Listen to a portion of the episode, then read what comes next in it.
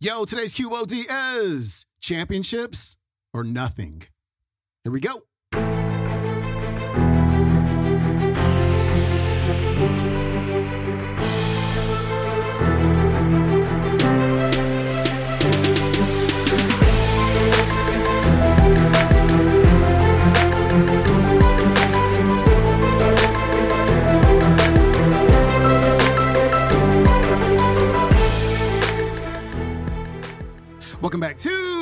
Day Show. I'm your host, Sean Croxton of SeanCroxton.com. We've got the late, the great Kobe Bryant on the show today. He's going to talk about a few topics. He's going to talk about meditation, how important meditation was for his mental and his physical performance. He's going to talk about having a winning culture with your teammates and then within your organization. And he's also going to talk about practice. You know, whenever we hear that, you know, we're talking about practice, we can't help but think about Allen Iverson and his rant about practice. We're talking about practice, not a game, not the game, but practice, right? And there's a story that I'll never forget told by Allen Iverson. And he and Kobe were rookies the same year. They came into the league together, and their rookie year, they went out to dinner. And after dinner, Kobe is dropping Allen Iverson off at the hotel and Kobe says, So what you about to do? And Allen Iverson says, going to the club. What you about to do? And Kobe says, I'm going to the gym. And that's the difference between being great and being really good. Because Kobe Bryant has five championship rings and Allen Iverson has none. And so we talk here about little by little, a little becomes a lot. Kobe Bryant practiced three times a day. Allen Iverson says, we talking about practice, not a game. We talking about practice. He didn't take his practice seriously. So he didn't win any championships. So with Kobe, it was championships or nothing. And if you want championships, you got to put in the work. Kobe Bryant coming right up. Did you, um, you know, you seemed at peace both before and during the game. Pre-game, I, I, you know, we watched you during the anthem. You seemed to go to a place. Um, you know, were you generating calm, focus, confidence? Do you have a mindfulness or meditative practice that you used while you played? Yeah, well, Phil introduced meditation to us when he came um, to our team in 99, 2000. And um, it was something that I instantly gravitated to because I could see the effects. Right? You, I used to watch, you know, studying the games, the Bulls teams, and, um, you know, watching their demeanor, watching their composure you know, playing in a tough place in like Utah doing the finals and being down 17. But everybody was like this. You couldn't tell if they were down 17 or up 20 or a tie game. It never changed. And I was wondering why the hell that is. And that's when I started doing more research. And when Phil came, I immediately gravitated to it and found myself accepted the challenge of finding what that space is. And for the 81 point game, man, to be honest, I was I wasn't even thinking about the game. My knee was hurting so much. Um, I didn't know then, but you know, I had a flap of joint uh, of cartilage stuck in my joint line, and so my mind was really trying to go to a place where I don't feel that pain. And uh, game started, and because of that, I was just in a different space. You know, I wasn't worried about what was to come. I wasn't worried about what just happened. I was just here. And when you're just there in the moment, playing plays right in front of you, your focus is heightened because nothing else matters. Um, and uh, that's the space I've tried to get to. It's a perfect definition of mindfulness in the present moment without judgment. And not uh, for nutrition though, because I did have a pepperoni pizza the night before the game. and full disclosure, I also had a plain quarter pounder with cheese before the game. So. to be young. Uh, dinner of champions, exactly. Yeah, you wouldn't yeah. eat that now. Yeah, nutrition didn't come till later. So you, you talk about practice, and I want to I want to underscore that. Um, you know, Allen Iverson, who was a phenomenal player with the 76ers, famously ranted about, you know, when asked by a reporter about missing practice. And he just went, you know, practice, we're talking about practice. I mean, it's practice, not a game. I mean, it was classic. He went on for yeah, minutes. Yeah.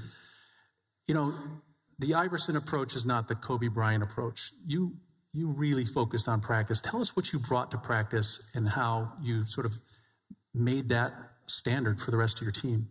Well, I mean, here, here's why practice was important to me. Not from the, just the standpoint that I enjoyed playing. Like I enjoyed being there. Um, I enjoy getting better. But as a leader of a team, it's also your responsibility to elevate the rest of the guys. And what people tend to get stuck on a lot is saying, okay, the way to make players better is to pass them the ball when they're open.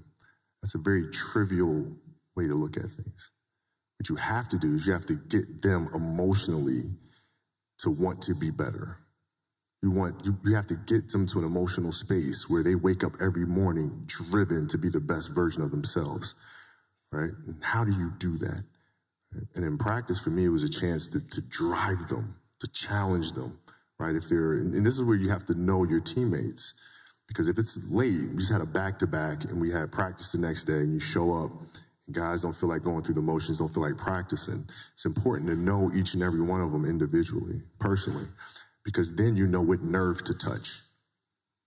Some guys, it's like, okay, come on, let's, you know, we can do this. That'll get them going. Other guys, no.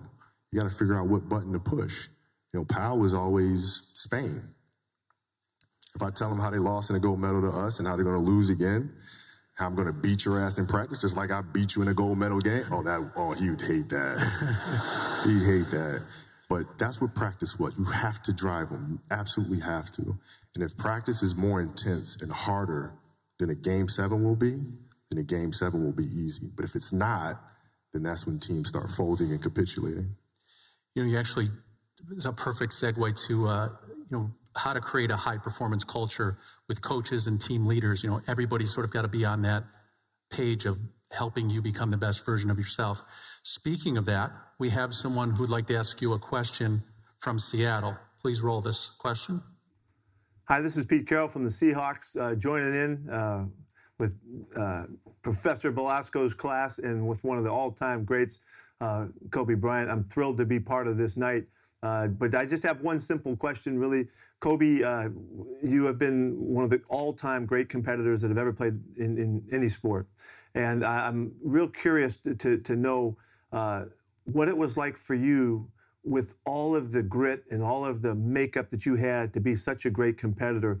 What was it like for you to play with people that, that weren't as gritty as you were? How did you deal with that? Um, how, how, did you set your expectations, knowing that that you were so far out there? Uh, and, and how did you deal with the players that you played with? You know, knowing that they they were still kind of somewhere on the spectrum, but uh, but you were you were on the top of it. Good question. It's a great question. Um, my response might sound a little um, tough, but I, I, I, just I'd kill him. I'd bury him. um, you know, it's it's you know tolerance for that and the, the kind of culture that the Laker organization stood for winning championships is not tolerated. You're going to show up to play and you're going to lollygag through this scrimmage, through this drill. I'm going to beat you. I'm going to let you know I beat you. I'm going to want you to reconsider your professional life choice. you know, and, and, and for the most part, you know, people will say, okay, that doesn't make a great teammate. Well, I'm not here to be a great teammate. I'm here to help you win championships. So there's a difference. Um, and, you know, fortunately for us and for me, you know, we had an organization that, you know, um, it was championships or nothing. And they were really good about identifying that and bringing players in here that had that competitive streak and, you know, getting rid of the ones that did not. If I got to fight to get you in the gym, that's a problem. That's a problem. You want players that are gym rats, players that want to be in the gym, that want to work. And then from there, you build on top of that. But if you're lazy, man, I don't want to talk to you. I won't deal with you. You're going to make me feel dumber. You know, you know, you're going to lower my level. I don't think so. You can go over there. There's plenty of teams in here where you'll fit right in. well, you, you, mentioned at the time they were right down the hall from us. so, you know, they were.